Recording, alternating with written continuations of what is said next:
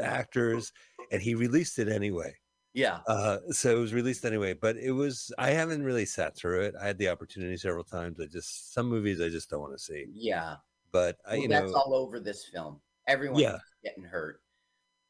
Remember the big jump at the end of Gone in 60 Seconds? It gave him a limp for life. yeah, and he used that footage over and over again, which you know is within his He right. if earned it. to. He yeah, earned he earned it. It's an interesting guy. I like these movies. I love the fact that this is finally a third a movie of 100% original material. Oh no, no. We've already seen uh the Junkman footage. And we're going to see again. Remember, he gets out of his car and he gets onto the helicopter's landing thing. It's like we're gonna see that now. And and then we're gonna stop seeing original stuff, except for when Hoyt Axton shows up every now and again. Now look, he set up the wheel, he's got his VW rabbit. Right, the VW Rabbit. Yeah, of course. Now, the way they did this is he's really on the back of a flatbed truck and they made the wheels spin. So he's, it- yeah, he's on the back of a flatbed truck here. Now, this is footage we saw before. Now, Right, he hit his got head. hit in the face. Yeah. And I think that the, the briefcase falling was a mistake. I really do, even though I didn't find that on the internet. Well, I mean, God forbid he should be carrying a fucking suitcase dangling from a helicopter. it's his, it's his, it's his steal the car equipment. Oh yeah. Very valuable. Yeah, there's the Volkswagen Rabbit. Yeah. This is the same thing we saw. in Same thing, yeah. Same pauses. So I take I take it this film is just going to repurpose old footage from the last two movies. That's exactly right. And we're still excited right now seeing new footage with other stuff cut in, but eventually it's just going to be all gone in 60 seconds. Like this is all new footage of him getting Right. on and everything, and all the stuff with Carl and and the LAPD chief Hoyxt is n- What am I saying? Wait, no, uh Toby. Hoyt Axton. Axton in flux over here. There he is. I'm gonna get this Yeah. guy. He's telling his Next person who mistakes me for Joe Don Baker's gonna be walking small. Look at him. What an idiot. Doesn't even know how to hold a baseball bat. okay, Joe Don. Yeah, he's trying to play cricket there, holding it backwards. Yeah. No, it's got the flat part with the wide. That's one way to make a movie, have a like a real time cricket game in the middle. Oh no, I don't agree with you. I mean, you make a movie like that's just not cricket. I had a dream that I was in Zootopia and I was at the comedy club and Mhm. the grasshopper was on stage. And after every joke, I went, How do you like it now? You I don't suck." get it. Is there a drink? Because- Oh, because you're the Yeah, I'm in the audience heckler. heckling the uh, Well, look. grasshopper Here we are in New. York at the original wedding. from 74. Yeah. Did we just flash back 15 years, or 11 yeah, years? So but the fashions didn't because they're all like polka Polish stuff. you know, he was breathing heavy when he in real life went into the helicopter. He was like, yeah, uh," but he's still wearing that stupid like Disguise. disguise. Yeah. Okay, so now what we're finding out is it's the plot of Gone in 60 Seconds. He's been given the deal to get 48 cars within 48 hours. Okay, but this time there's the twist that the police chief is after him. This is the part in which he tells him, You're not going on your honeymoon, you're helping us steal the car. Right. I remember this from two weeks ago. Now, Carl, that actor Carl, I didn't like it watching this film film because he kept saying, "Carl, you're an idiot. Carl, you retard." Carl, And you kept you kept saying, "In a second, honey, I'm watching a movie." Oh, wait a minute. Carl. So I got shushed about eight times during this film. Now, the actor who plays Carl, I knew I recognized him before. For this film, I did find his detail. Um, he was twins on The Sopranos. He was Philly and Patsy Parisi, both guys on the HBO television series The Soprano. Oh, various characters in Law and Order. Don't uh, the Junk Bandit lists. Men of Respect, The Yards. He was Crooklyn as a Con Edison man in 1994, the Spike Lee film. Yeah. So his success, if you want to call it that, really came pretty late. You know, it was way after this film. But he was a mathematics professor in between. So he made a living and was in movies. This is all new footage. Yeah. It's the deal getting made that he's going to steal the cars. No, it's just all this equipment, all these toys are cool. I mean, we saw a boat and a plane boat, and a Yeah. boat plane. Well, you know, he made millions off of um, uh, Gone in 60 Seconds, which only cost him $100,000 to make. Now, at the time, he was scraping money together. They would film stuff, then they would stop and spend about a month, month and a half, like repairing 40 cars. He would stockpile 10 grand again. Let's shoot. You know, he would fund himself. And it really paid off for him when he made millions. That's how he was able to sort of uh, do this collection. Now, the cars that he had for the first film, they were Right. really on the cheap. Now, I know that we're talking about 1974 money, but still paying $200, which is what, a court, maybe two grand today for a huge dump truck and a fire trucks. And It's a steal. There's Lyle Wagner's car. Right, Mr. Cool.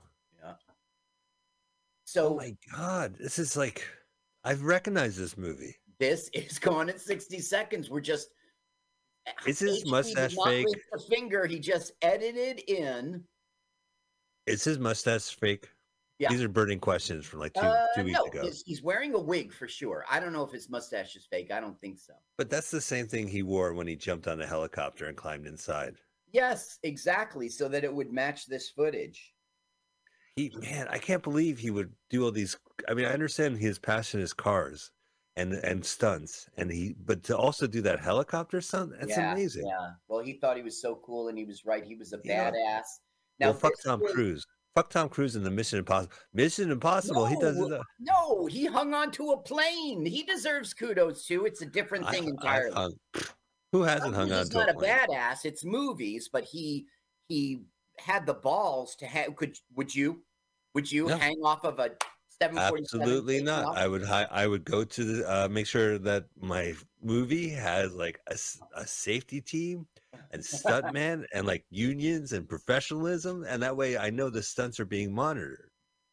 You now, know, right now, he's the LA police cha- chief. Go ahead, turn it up if you want. He's chat. You know, he's really giving them. You know what this is? This is our Prince Charming's toolbox. That's remember he dropped it off the car when he got on the chopper. oh my God! So they're they're so this is new. He got away, and we got a toolbox. He's really mad. Now, Hoyt Axton was an American singer, songwriter, guitarist, and actor. Became prominent in the early 60s, establishing himself on the West Coast as a folk singer. Back then, nobody knew folk music was going to die. Folks, uh, folk stars were heroes and, you know, big deal on the radio, Sure. selling records. They just, when, I don't know, was it when Dylan went electric? I don't know. At some point, people said, forget When Twitter- I think it was when rock. Twitter came about, and people were like, "Huh, I could hear your political views without a song." yeah, you uh you don't know me. You, You don't- know yeah. You be you. You don't know me. now he wrote "Joy to the World," which which Three Dog Night made fa- famous. Right. We talked about it last week. Jeremiah was a bullfrog. Eh, eh. He did it all folky. was a big friend of mine. Eh, eh. Christmas ruined that song because you hear "Joy to the World" and you think Christmas, Christmas, Christmas, Christmas, Christmas, Christmas, Christmas, Merry Christmas, Christmas, Merry Christmas. Merry Christmas. I think of um, uh, French food when I hear Jeremiah was a bullfrog. Okay, did you ever hear the Pusher, the song "The Pusher"? I'm a pusher, man. Do you, do you- right? With I don't know. flute? It's No, a I don't- song that he wrote. The No No song, Greenback Dollar, Della and the Dealer, and Never Been to Spain. Apparently, these were big hits for him. Right. He must have been to Spain by this point. Yeah, there's Los Angeles Airport from two weeks ago. This is the same fucking movie. Yeah, it's so lax. Get it, LAX. the this same joke from so two weeks loud. ago. And it's the same footage. Right, right. Yeah, You should just, we you know we what? just why don't we stop now and I will edit in the part of last week's film and the week before, you know, and we'll rerun too. I dare you. HB Halicki, man. I dare you. What a riff. No, but so okay, you know, our movies the selection are usually I like movies and I can't think of a, a bad movie. If it puts it if you could watch it from beginning to end, it's a movie. But there's some films that are fucking ripoffs. And I like watching movies of all stripes, and I do like bad movies, but ripoff movies are my favorite. Oh, what is your- Like uh Battlestar Galactica. Do you remember the original television series from Yes, the 80s? yes. They released the pilot and then the second episode they edited and released it as a theatrically released yes, I remember. Star Wars looking movie. And it, it, the Golden Turkey Awards like uh had a category called like worst ripoff, and that won worst ripoff. that that really deserves it because a TV show is not the same as a movie. They're different formulas Yeah, entirely. you know what? The, we did that for Bad Movie Night at the Dark Room in San Francisco years ago, and we, you know, we li- live heckled it. So I've seen it. It starts off with the pilot. Here's the politics of uh, Battle Right. Galactica, Star, and a whole world building. And then an hour into this movie, 40 minutes into this movie, they're at the cantina and they're like, oh, Debbie broke a nail. And like, ah, Toby's got a migraine. It must be because of, he has, uh, he has to study for finals tomorrow. Oh, but he also has to walk the dog. Doo, doo, doo. They kept cutting the commercial. It was the ripoff. What? Oh, Deadpool. Deadpool this is new 2. footage. This is new footage. Oh. Deadpool was another. ripoff because the sequel uh, was R rated, and on Christmas Day they theatrically released a PG thirteen edit where they added new material where Fred Savage is in the bed from uh, that stupid movie everyone likes. Uh-huh. You know, the Fred Savage. Savage movie, okay. the the one with Andre the Giant and Wallace Shawn and Billy Oh. Crystal and Carol Kane. You know, that's. Bride's Bride. Bride heads and The. Princess Bride. Princess Bride. So he's an adult, and Deadpool kidnapped him and put him in this in a studio to recreate the Princess Bride, and he's tied up in the bed. And Deadpool tells him the story of Deadpool 2, the R-rated version, but Oh. all the violence is cut out, Really? so they could do a PG-13 version, and they theatrically release it. I've seen it on DVD. It is wor- So he's doing Columbo's part. He's reading to the boy. he's he is Peter Falk, yes. And at the end of the movie, uh, he's like, "Okay, I'm done. Let's get you out of bed." He goes, "I can't. My legs are numb." And you could hear the crew crack up, and the camera kind of moves out, and you see it was a set all along. They were just, it was that good? Was it fun? Well, yeah, rip-off? Did you feel I'm a big, off? I'm a big, I'm not a fan of Ryan Ronald Reynolds, but Mhm. and I'm not a fan that Monica, his girlfriend, is not going to be in the third movie. I find that an aberration. The first movie, right? He becomes Deadpool because of Monica, right? His love. Yes.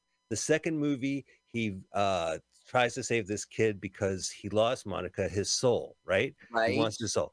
He's His heart and soul of Deadpool is Monica. They've already said she's not going to be in the third movie. Okay. So why have the movie? Okay. Yeah, so what's the point? Like what where's the the balance? Where's the like what happened to her? You know? What happened to that character? It's ridiculous. Yeah. Anyway, it's Carl. like um um. What's his name's Do- Dead Dog? You love that film, the, the Oh, Matrix Wicked. guy. Yeah, Matrix guy. Listen, man, it was just that Russian guy, he just went a little too far. I think if he just took the car and drove out, yeah. Yeah. No, So but- Deadpool Deadpool was released, Deadpool 2 theatrically released, then it was released on DVD, and then they had like the supersonic deluxe version, super deluxe version. So they added all the outtakes, and there was a lot of backstory with the, the with other characters. Then they did a theatrically released as well of Once Upon a Deadpool. So they cranked out like three different yeah, SKUs. squeezed out. Yeah, wheezed all out. The So reason that's we're not talking about the film is we saw it before. We've seen it two weeks ago. Check out our episode. But Carl, I, I have to tell you, uh, let's think of more ripoff movies. Okay. Um. This movie. Yeah. Well, one time, um, they took a Star Trek episode on Deep Space Nine, and they used all that footage and put in as if they were going back in time. So they it was it a ripoff? They actually maybe it wasn't because they they did a lot of effort and Right. they had an ex- okay. So what's Yeah. another? Well, the Spider-Man movie that we saw on this show they released in France. That's and right. Germany. Yes. It was Spider Man, the television show from then 78, was released theatrically and it showed. That's That a ripoff. show. Oh, I just had one too. Oh, you know, the Jackass movies, they tend to release a, a 0.5 version. Okay. So, so there's like Jackass Forever and there's Jackass 4.5. So if you have Paramount streaming, you can see the theatrically released Jackass Forever. If you have Netflix, you could watch their DVD direct to DVD re-edit. So it's like the I behind the scenes a ripoff. Yeah. like it's the outtakes. But it's I feel like if you could post a movie and then you oh, I have one. Smoke and the movie called Blue in the Face. okay. There was uh, Paul Auster was a New York. It's a New York novelist. Uh, Miramax Weinstein during the Weinstein era in the '90s re- released a movie. He worked with Wayne Wang, the director, and they they came out with a movie called Smoke. It's Harvey Keitel, and he's in a neighborhood in a borough. In, I forget which borough. I forgot which borough. Right. Right. Right. Well, it's got to Right. be Staten no, Island. It doesn't have to be. No, it was West New York, New Jersey. It was, uh, but Oh. but they had a store, and like it was about his life, and you know the characters that walked into his cigarette, uh, and they all smoked cigars, they all smoked cigarettes, and they chatted. So they improvised another movie where the characters uh, come into this place and just hang out for another 90 minutes and they theatrically released it i actually saw it at the opera plaza in san francisco in the screening room so it was like eight seats and madonna ad-libbing and i was like what a fucking ripoff this is all new footage. yeah Then Carl is wants his car back. I can't. want my around car back. Yeah. shut up carl you're a piece of shit carl and you're watching this movie like hey man that's just not fair This is new material. Look at all the footage, uh, the pictures in the background of Carl and his fiance. But that's the thing, like Toby doesn't have sex in this movie, right? It isn't like one of those car crash movies where Hal Needham has like titty women in there, uh, titty No, women, but like that's one thing about HB Halicki. He never exploited. Like he was always the cool guy because he's stealing cars, not Right. because he can get girls. That's never part of the plot. Plots. so it's weird to see like just a, a model hanging out because it wasn't like that in the other two movies. Well, it's not. There's Mr. Cool. You see the Right. plate, It- Mhm. and it's funnier early in the film if you're watching it with the uh, sound. This is Lyle Wagner's car because Carl goes, "Mr. Cool was already taken." They're like, "What? "That you don't know me? That's your plate." He goes, "Well, Mr. Cool was already taken." I thought Uh, that was hey, I, I'm here to take Mr. Cool's car. We've seen all this. We've seen all this. He's Dave's not here, man. Dave's not here. Oh, that's a ripoff. I went to the Wellmont Theater in Oh, yes, in Montclair, and maybe we're talking 20, uh, 2017, 2018, something like that. And I saw Cheech and Chong, and essentially they did all the bits you already know. Still smoking. And they weren't doing like their, it wasn't like, oh, the greatest hits, like a rock band playing their, I was lazy. It was lazy. They were doing their old thing. Went they to the knew. Wellmont to see that. So uh, yeah, I bet you it was still smoking where they go to Amsterdam and then they just ends with a concert. Do you remember what that was a film that Cheech and Chong did? Was that a, considered a ripoff in your opinion?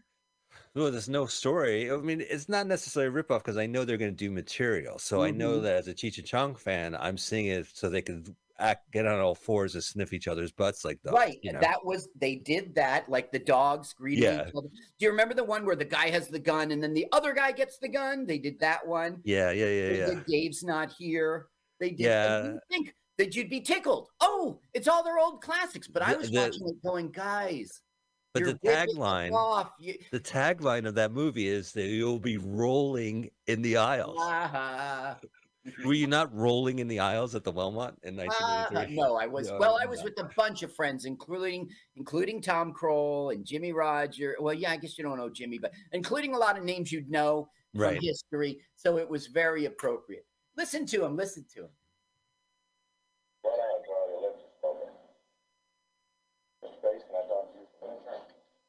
All right, never mind. We missed it. We missed Carl. P. Halicki is the insurance adjuster as he was before. He's Maindrian, Maindrian Pace. It's the same thing he's investigating. So now Ho- Hoyt is like, listen, for some reason, my daughter loves this loser. Please try to recover this car for my daughter's sake. Forget this guy. So this is a director's cut where a decade later he kind of fleshed out the story a bit. Eh, Did he? He made a new story that he tacked on top of. Look, the is it really a director's cut? I don't think so. I don't think so. I mean, Oh, you know, MTV, uh, Real World MTV had a theatrically released movie, MTV uh, Cocoon, and Yeah. I can't find a copy. I'm, I've checked YouTube every week. Uh, it was Cancun, Catcoon, what? Cancun. Cancun, Right? like Yeah. city. Okay. Uh, and I know that it was released exclusively on video on Best Buy back in the eh, back when it came out. So who knows the history? But that seems like What? uh well, I don't know. TV movie TVs have become movies. Not are they ripoffs? I mean, some animated films are. Wait, wait. TV shows that become a movie and they shoot a whole movie? That's okay. but right. TV take- shows. But what about like what about a children's show? Like let's say the uh, Rugrats or Wild Right. Thornberrys or even Bob's Burgers. God bless. Uh, and the Simpsons movie from 07, don't you feel like they just basically three episodes in a row? But as an audience member, that's kind of what I want to see, right? Well, okay. I remember the Simpsons movie in which they were stuck in the dome or Right. whatever. It really was an hour and a half its own movie. It wasn't like they made three TV shows and butt ended them. But don't you feel like there was three storylines going on during it? So like Lisa met this this charming boy in the first third, and then you know uh, Bart leaves Homer for Flanders in the second uh, I'd third. have to watch it again. Yeah. I'd like it seems like episodes like beelines and story whatever but that's what i expect from the simpsons and you're right the globe was a theatrically released idea like that's Uh-huh. something you want to see as a movie Now we saw this before. This is the guy seeing that you know they, they have to get rid of the car because uh, somebody noticed that it was stolen. So to get rid of their implication, they're going to tow off the truck and have it ha- the car and have it destroyed. It's the same thing we saw in. I'm even like listening to myself talk about it, and it's like, don't. Saw Yeah, before. right we've seen this so we have you know so he passed Here away comes the dog, the police dog. Remember, he's on top of the roof, and you were like, "What is this ridiculous?" You were right. I mean, it's overkill. well they they trained the dog to sniff out car thieves yeah, that's the thing. It's a it's a guy in a tow truck. Why is he suspicious at all? I don't know why the cops stopped him in the first place. this whole film was financed on cocaine like the dog should be dead by this point You shouldn't be. This website does the dog die? It should be. Does the dog get high? Yeah right like the canine movies like jim belushi wait i don't know if i want to take the family let me check does the dog get high.com first oh And no always it's in cool. movies, you see them putting the beer and the water of the dog. uh-huh right usually with the dog high? food in it. That was the strange brew, right? With Hoser, their dog. They had to pour. uh, yes. and then where's Strange my beer? I wish it was on YouTube. Mel Mel Blanc is the father. The voice is the father. Yeah, that's right. me. Where's my? The boys brought beer. You know, they got jobs. Watch this and crack. Oh, Close the door. When he they catch him having sex. He walks into his parents having sex, and it's it's Bob and Doug dressed up as the parents. Having oh, s- Oh, on that, top I forgot that scene. and they have Mel Blanc's voice. Close the door. Um, so, when viewed after director H.B. Halicki's second movie, The Junk Man, this film becomes an interesting piece of metafiction, just like you Oh. said. Hey, I'm all for it. You know, I've never met a fiction I didn't like. Most I did that joke on stage. I I don't. It's not in my act currently, but I like Metamucil. Like I'm, now I'm at my age. I'm looking back. I never met a musel I didn't like. That's good. A lot of people say it's gritty. I don't know. It's all right. I thought you were going like Metamucil, like, oh yeah, I have some postmodern medicine, some Metamucil. Most of the movie is a shortened version of Halicki's first film, Gone in 60 Seconds, 1974, with a new lengthy opening sequence, really was, and various other new scenes which create a new subplot surrounding Hoyt Axton as the LAPD Auto Theft Division lead. right, because Hoyt's introduced in the second movie. He was nowhere in the universe of the first movie. Right, he was not, and So now he's getting They built merged. He's merging them.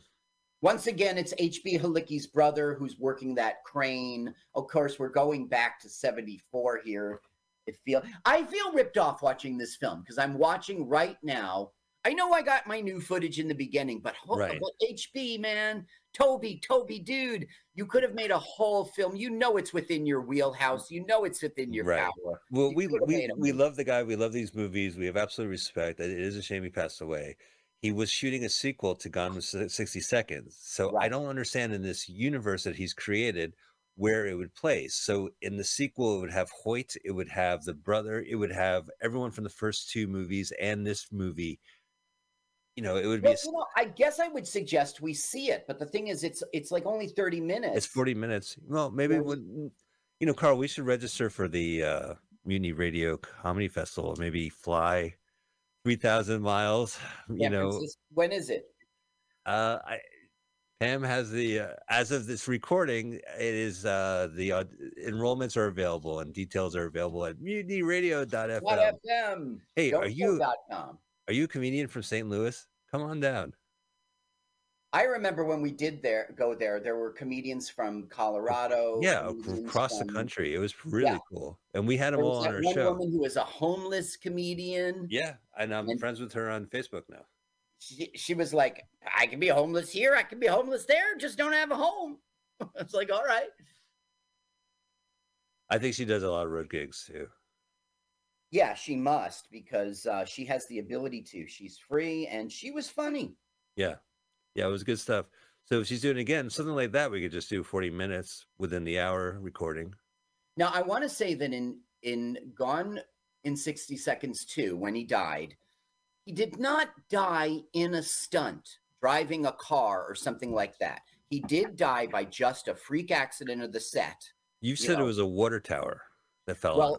Their pl- no good good call, but no, there was a water tower that was going to topple over in the scene. And the way they were going to get it to topple over wasn't by the crash, but they were going to pull cables. Okay. One of those tight cables snapped.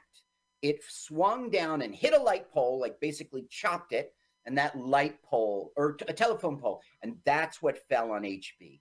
Oh my god. So he didn't die in a stunt, right? He wasn't jumping over the cars at the end of Gone in 60 Seconds, hurting himself. It was just a freak. Right. We've seen this all before. I know. This is There's and this is actually in eh, that tank. Remember? yeah. I don't know if you remember. I know this is 74 not 85. Okay, he gets in to steal the car, and surprise, there's a tiger cub in there. Right. Yeah, right. I remember this. Huh? Duh. They they put in the roar sounds. Oh, see, you know, to answer my question from 2 weeks ago, the window was cracked open at least. Oh, No, it wasn't. No, he he cracked he broke into it. That's how I'm sure the tiger was very safe, Mike. Oh, right. They didn't abandon an animal. Like I don't know. It's shopping. 1974. Like you go to a beer place, you park your car, and you you roll the windows up, and your tiger like will suffocate. Listen, put a tiger in your tank, not in the yeah, back right. seat. Not in your back seat. Okay, there's an interview with Halicki, and he says that he was not excited by the first three minutes of the original film. Do you remember it was the train crash investigation? Yeah, I was, there was okay a real life train crash, and Halicki heard about it, and he goes, "Great, get the crew. We're going to put this in the And then 10 years later, it's like, that's the worst part of my movie. What, why would I That's go with my impulse? You know what I should do? I should redo the movie. What a great impulsive idea. that there we're seeing where the uh the the Eleanor lives, just like we did. Oh, new footage, new footage. What did you guys find out? Go ahead, listen, listen. He's wearing a Boss Hog for President t shirt. A South American heavyweight who deals exclusively in expensive cars, limos, and planes. The guy on the left was in Junkman. He's merging his uni- cinematic universes. Now this is gone in 60 seconds, and the guy was going to let him test drive. So he gets out to switch seats with him, and then our hero just drives away, ripped off car. Oh, have you seen the Michael Jackson footage? Remember he passed away and he was going to go on a worldwide tour. And one of the things Oh. they did, and I think it was in Las Vegas. So they re- filmed his rehearsal.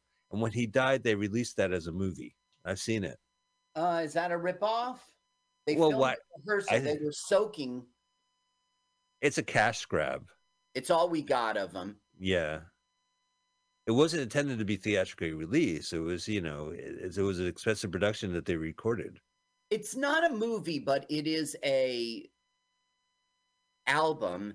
this happened to Hendrix over and over and over. People would release a record of that was Hendrix, and it was just a recording of this rehearsal or whatever, another take or whatever. Right. So the Michael Jackson stuff, did it look like he was in rehearsal, or did it look yeah, like? no, it was. It was for a show. So they it was a lot of fill, not filler. I mean, it depends on your view of history, but the, the dancers auditioning and they would talk to the camera. I'm really excited to be working with Mr. Jackson. Oh. This is his life childhood dream. And then they show him on this wow. Vegas stage and he's like walking through the- his songs and he's performing them. And you know, then they have like sh- working with the people and the people talk, and then people like, oh, I love Michael Jackson. Oh, how sad, you know, like uh Did you think that they were soaking footage that they could have never used and just cranking out a movie? It's so mixed because you know the history of Michael Jackson. He was so in the hole, and he was going to have. They wanted him to perform so much. Like In this is right before like, he died. money wise, he was Money wise, yeah, you know, remember Oh. he's just burning money and everything and all this stuff. So he needed to go back in the public light. He needed to work. Oh, we found heroin. Yeah, right. Let yeah, me check. we saw this in the. ear I don't even feel like telling you. So you remember the bad guy is like, let's sell this heroin, and HB Right. Like, Yeah, the bad guy, the stupid." adversary. Yeah. And uh, Halicki's like, no drugs. The only type of topless women are the ones you find in a garage. No sex, no drugs. Now the same thing, like I had to say to you in Gone in 60 Seconds, like you think HB Halicki's being really smart. If this is heroin, we return it to the mob or whoever. We just put the car back where you found it. But then instead, HB Halicki burns the car, and it doesn't make any sense. We Why never really just, and they don't shoot him at the end like in Ozark, Yeah, like in Ozarks. right? So they spilled the heroin on the floor, so they're going to move the car over it. Well, they're actually going to have the cop himself do it. It was pretty Right, clever when we saw the I film. Yeah. Yeah. So the Michael Jackson, it was like he was going to do the show and they were going to overwork him. It was not a pos- possible. So for me to see the footage, Yes. it's archive. I mean, it's the closest I'm going to ever get to see what this train wreck, what this was supposed to be. So, you know, I, I watched it, uh, but I didn't watch it as a movie. I didn't watch Uh-huh. it as a performance. I watched it because it existed. Yeah, okay, so it's a mixed bag of if it's new or okay. So the cop missed the heroin. He's sitting. He's the one going, ah, there's a thief. There's a car thief ring around here. Keep your nose. Okay, Adrian Right. Pace, keep your eyes out. Let me You know. you can't, you can't miss them. They're shady characters. All, all right, all right, we got you. Yeah, they have horrible taste in clothing. Okay, all right, man. Halicki sought to improve upon the original Gone in 60 Seconds, 1974, by re-releasing it with these new scenes, which are far more extravagant and costly than it was than was originally shot. Without the different title, it could almost be a director's cut of the original movie. I kind of don't agree that it could be a director's cut. I mean, it's No, he, supposed he to be its own film. I'll, I respect it for that because he did. He took, he said, "Oh, you know what? I'm going to course correct. I'm going to recon this. I'm going to say that the people in the second movie were in the first movie the whole time, and this is how it's going to this guy was so cool. He was such a badass. It was absolutely in his power to make a new film. And we see that from the entire opening. I really think he was being lazy here and just cranking out. Okay, let's look at what movies he did make because maybe this was the only lazy one. Well, I mean, he's independently financing these movies. You know, maybe he couldn't afford Yeah. a full length movie, and he he knew that he had enough original movie movie footage. He can get this in the theaters and make back his money. I guess you're right. It's just that he he certainly had a lot of movie from the first film and he spent it on the property and amassing a collection of interesting things. Maybe you're right. Maybe he ran down of Okay, Love Me Deadly Racer in 72. He was an actor and associate producer, but then 74 gone in 60 seconds. 82 is The Junk Man. Right. So he went through his money, maybe, and said, I got to make a new film because that was um, uh, eight years later. It took him two years to make the film. Then he had a documentary also in 82 called The Making of the Junk Man. That sounds pretty cheap, right? Just did a. 83 was Deadline Auto Thief, only one year later. So he obviously He must have had extra footage, or he wanted to. He had an envision because the second movie is about it. The director of Gone with the sixty seconds. So he probably was like, you know what, I have all these ideas. I gotta. Now in 88, he did something called Deadly Addiction, in which he was simply the actor. I don't know about that film. really, Yeah. But in 89, we had our Gone in 60 Seconds too. He was going to make a whole new film, and that's when he passed, uh, Now, which was, yeah. I'm curious. Like he must have worked within Hollywood as a stuntman, right, or as a coordinator or something No. like that. No, No, he does have the uh, title of stuntman in his credits of producer, director, actor, but it's his own films. So we're, hey, look, that red car on the wall that was in the opening credits of the Junkman. He's pointing at I What- don't. right there by Oh, that car! It was in the credits in the opening. Yeah. it's funny like you know they have a good sense of humor like these like car garages where they have all this knickknacks on the wall right? The peace Mhm. signs and shit like that. And then the junk man his own toy house is fucking wicked you know? It has Yeah. uh, even more shit on the walls. Yep there's the john wick uh five million dollars for john wick. Hello i i have um, tattoos and i'm using old-timey telephone contract. He has been expropriated Ex they made up. They took like old fashioned ex. I forgot excommunicated or some shit like that. Uh huh. He's out of the Russian mob. what is the word when you take a church and you oh, Excommunicated. excommunicate? No, no. uh, You get It's not kicked out of holy the church. anymore. Like there's a church that's holy, and then the holiness is removed. They did that with the hotel. Remember, you couldn't kill people in the Continental, and then in the second movie, they're like, "Fuck that shit, that's been removed," and they start. No, in the third movie, and they start I beating each other up. term ex Ex. Uh, I don't know. churchified. I learned a lot of words in John Wick. I learned what parlay means. You didn't Right. know parlay. Well, I didn't know that you walk into a, a rooftop and go parlay. Like I, I saw it in context. We should have a parlay. Let's have a parlay. Here comes John Wick in the rooftop. Parlay. In medieval France, there would be a war, and you would do a parlay, which meant the the leader of the opposite army was allowed to come in and negotiate in your territory, and you promise you weren't going to kill him. That's it- just one view of French history. What is Adam Driver's story? And then there was parlay in uh, evoked in the uh, Johnny Depp films, The Pirates of the Caribbean. It was used in that. oh, really? Yeah, that's where it came from.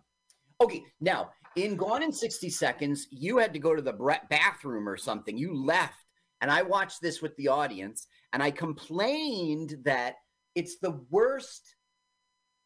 We're going to see Halicki walking these cars, and then um, I forgot her name. It's so it's some. Well, the woman is it cut with her in the office just thinking. It goes back and forth and back and forth. What was her name? Pumpkin was her name. So here we see Halicki walking cars. Then we see Pumpkin in the office looking at pictures. It just so stupid. How much time is wasted on what we're seeing right now? And it doesn't make sense because HB Halicki was all about showing you action on the screen. Right. Well, he's showing his toys. I mean, he's he's no, about. this is he's got to go to the cars he stole and take out the Eleanor and return it because it was uninsured. If And you then they'll go, lis- if you haven't listened to the episode, uh, Eleanor is this like holy grail of cars. well, it's this- the code name for the 1973 Mustang, Ford Mustang, because it was never going to be another Mustang made. So it was the popular, most popular car of the day, and that's why it was the one to steal. He's thinking, He's sitting, thinking. He's walking. He is walking. He is walking. Ah, interesting. An open hood. He's walking. She's thinking. She is thinking. He is walking. this is this is not a good director's choice, I guess. yeah. Look at the cameras moving both ways. Yeah. Someone's walking, camera moves. Someone's sitting in place, camera's moving. Now he's in the Eleanor. He's got to return. And now we're going to stop seeing this stupid sequence and we're going to get our 40 minute chase. Right, the famous 40 minute chase. Right. And why are we watching it again? It's already famous. Maybe she's like Kingpin or some like like she's just thinking about the family and the histories of crime. I can't believe I No, don't know. that's Pumpkin. That's the love interest of uh of Helsinki? H.P. Yeah, uh, which is Maindrian Pace. Not Adrian, not Adrian, it's Maindrian. Why? That's Maindrian Pace. So she is not, she's a worker bee. She calls Right. up and makes sure the cars are insured. Well, you know, I actually in the last two weeks that we've seen this, and I know that I walked out for a cigarette. Uh, I have the I have the script, and according to this, she's thinking like, "Oh, I hope he's okay," and then she's like, "Did I let the dog a cat out? I let the cat out? I don't." Did I leave the yeah? Did I leave the stove on? Did I leave the stove on? Hey, did uh, is there really all the days of the weekends with Y? It's so crazy. It's not true in Spanish all though. days. That makes sense. Okay, so Oh. Eleanor's returned, and they're going to go steal the new one from the uh, the apartment building where they saw it originally. And meanwhile, the bad guy has tipped off the cop who's looking for the ring. Right. He goes, "If you want to find this ring, then put a stake out on the such and such apartments." And that's going to lead us to our forty-minute chase. For a weird. This is like the pre. This is the prologue of the chase. Yeah. This is setting it up. pre pre pre. Wow, look at that. He got a camera up on a telephone pole. Is it prologue and epilogue? Is that how that goes? Before Yeah. and after? Okay, this is the prologue. The prologue says, listen, this is going to be really good. I'm so pro for this. And then the epilogue is like, um, 10 years later. so the there was a, a writer who only did logs. He would log his uh, epilepsy. He would log down. what- He was very good at it. He was His a epilogue? pro prologue. yeah, he was a pro at it. Yeah, and he would do his. It was a epilogue of his epilepsy. Okay, I don't know why we're watching this film anymore from this point on. It's just going to be what we saw before. If So you, if you don't think these jokes are funny, it's because Carl and I are amateur logs. I'm not a prologue. Yeah, this is it. Oh, look, it's the John Wick. Uh, five million bounty for John Wick sending out. Why was she punching a punch clock when she Because she was she was placing the order for to assassinate John Wick at I guess two computers and it was a timestamp for the paperwork. I guess seriously. Yeah, yeah, probably. That's how you keep bureaucracy going. Oh, here we go. We said it last week. Sabotage. Shoot, shoot, shoot. I can't stand it. I know you I- planned it. I'ma sit straight this Watergate. Yeah, I just saw a movie commercial with that song used for some kids movie. It was a great uh video, right? Great video, yeah, yeah. These cops. It was really good. They did a like Sofia Coppola had a show on Comedy Central, and Uh-huh. one of the things she did was she interviewed them in character. As the cops. Yeah, they're That's like really a. interesting. It's it's interesting. Because you're all in my face. Now the car alarm's going off, so he's going to deactivate it, and that's a tip off to the cops. And it's like, oh, if you hear a car alarm, it might mean it's being stolen. Oh, Oh, that's what a car alarm is. the International Towers. Yeah. he's ripping off somebody. I need to live in a building that has a stupid title on it. Look how he has got high heels and bell bottoms. It is the day. Right, and then it cuts to this eighty-five where they're all like, Right, because this film came out in 82 and bell bottoms were seriously way done, way over in 82. And you certainly didn't wear high heels as a, well, maybe that's not true. I better not start talking ass here. Carl, do you consider a sequel that just that repeats the begin uh, the first movie a ripoff? Yes, Yeah. like a flashback or something. Well, no, it would be like uh, Blues Brothers 2000. They have to get the band back together again, Right. and, and then at the end perform for the devil or whatever. But uh, Um, okay, Blues Brother 2000 wasn't a ripoff because they really did make their own film, but it was lame because they were trying to recreate. eh, so- It couldn't be done. It couldn't be Yeah. done. They had a they had a hit, And I saw it in the theater where, where the James Brown performance. It was it was a great moment in being in the theater Yes. because everyone was lit to it. It was all uh, you know. It was a good show.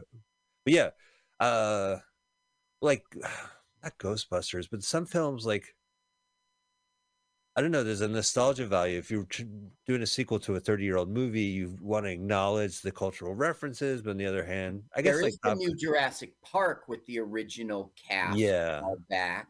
I guess that's not a ripoff because they're expanding, continuing the story. Yeah, so my son, when he was little, really loved Jurassic Park. He did. And then he liked the second one, which was uh, To Live and Die as a Dinosaur in LA. That's right. Yeah, it was shot in Canada, ironically. And then he liked the third one just because the, The Los Angeles world. I remember yeah, that. LA world. Now the third one was um, with uh, Julianne Moore and Vince Vince Vaughn, is that Right, and that was called Jurassic Park Three. They were just like, "Fuck it." That's in Larry Yeah. Sanders. Larry Sanders, uh, uh, Jeffrey Tambor's character, the sidekick. Uh, uh, Marty Artie goes up to Vince Vaughn playing himself, and he's like, Mhm. "Who are you?" And he goes, "I was in Jurassic Park." that's his that's his claim to fame, not I love um, that. not. Cell Block 99 or whatever it was. Oh, I saw that movie. Fucking sick film. It really was. So, what I'm saying is, I was saying to my kid, look, they're making new Jurassic Park, and he was like, cool. You know, now he's like, you know, he was uh 19 or something, and he was like, you know what, Dad, this is not. It's a ripoff. It's not the same. I mean, they're just hawking the name Jurassic Park, and you do see the dinosaurs and everything, Right. but it's not what it was in the original, in which there was nothing, and then this guy created something. You know, it was like they're just hawking more. Not done by Spielberg. It's just they're cranking them out now. Part of the reason why the, the original was so popular is that the book was insanely popular. It So you know, you know, it wasn't.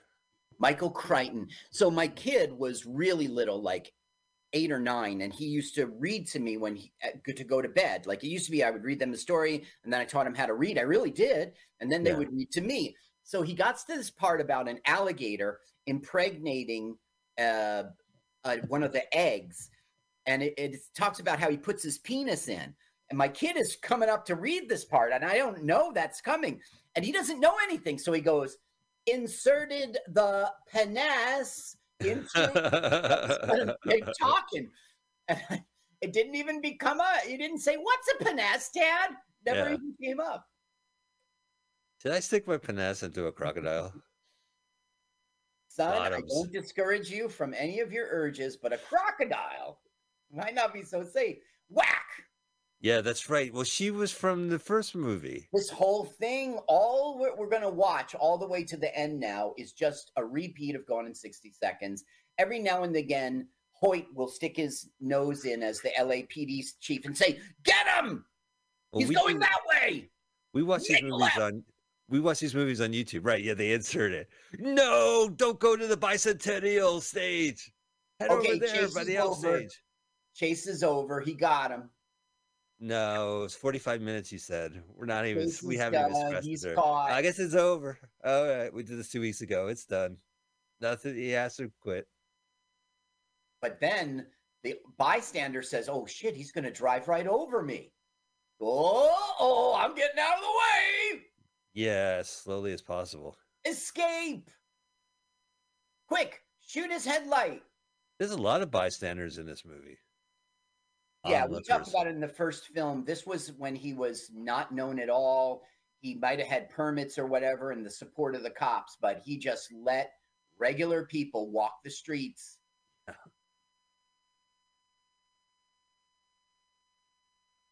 See that baby? Yeah, Yeah, if he would go on to be an actor, he would be like, Yeah, I was in Gone in 60 Seconds. my credits include right. Wow, you've been doing this a long time. Yeah. Sir, uh, excuse me, this is a red carpet for Gone in 60 Seconds for Nicolas Cage and Angelina Jolie. It's cool. It's cool. I'm cool. I'm legacy. I was in the original. Look at that shot. Oh. Queen Mary. Now this is this is again Junkman footage. So this is Queen Mary 2 in the 80s, right? No. Uh, I think you're right. I think it's Queen Mary 2. oh, there it is. There's the guy from Junkman. Oh, right. Yeah, this is the he- Junkman footage he's adding. It's his Weird. car that gets stolen. He was the DJ. He was driving They stole his car. We saw the Wild World of Jayne Mansfield. Great film. Great film, but you know they had actresses portraying her, so that's a bit of a ripoff. They did. Well, wasn't like, oh, Oh, I just want to be a movie like, um, star. Yeah, you're right about that. After she died, they did fill in footage with a look-alike from behind and stuff like that. I remember that. Faces of Death.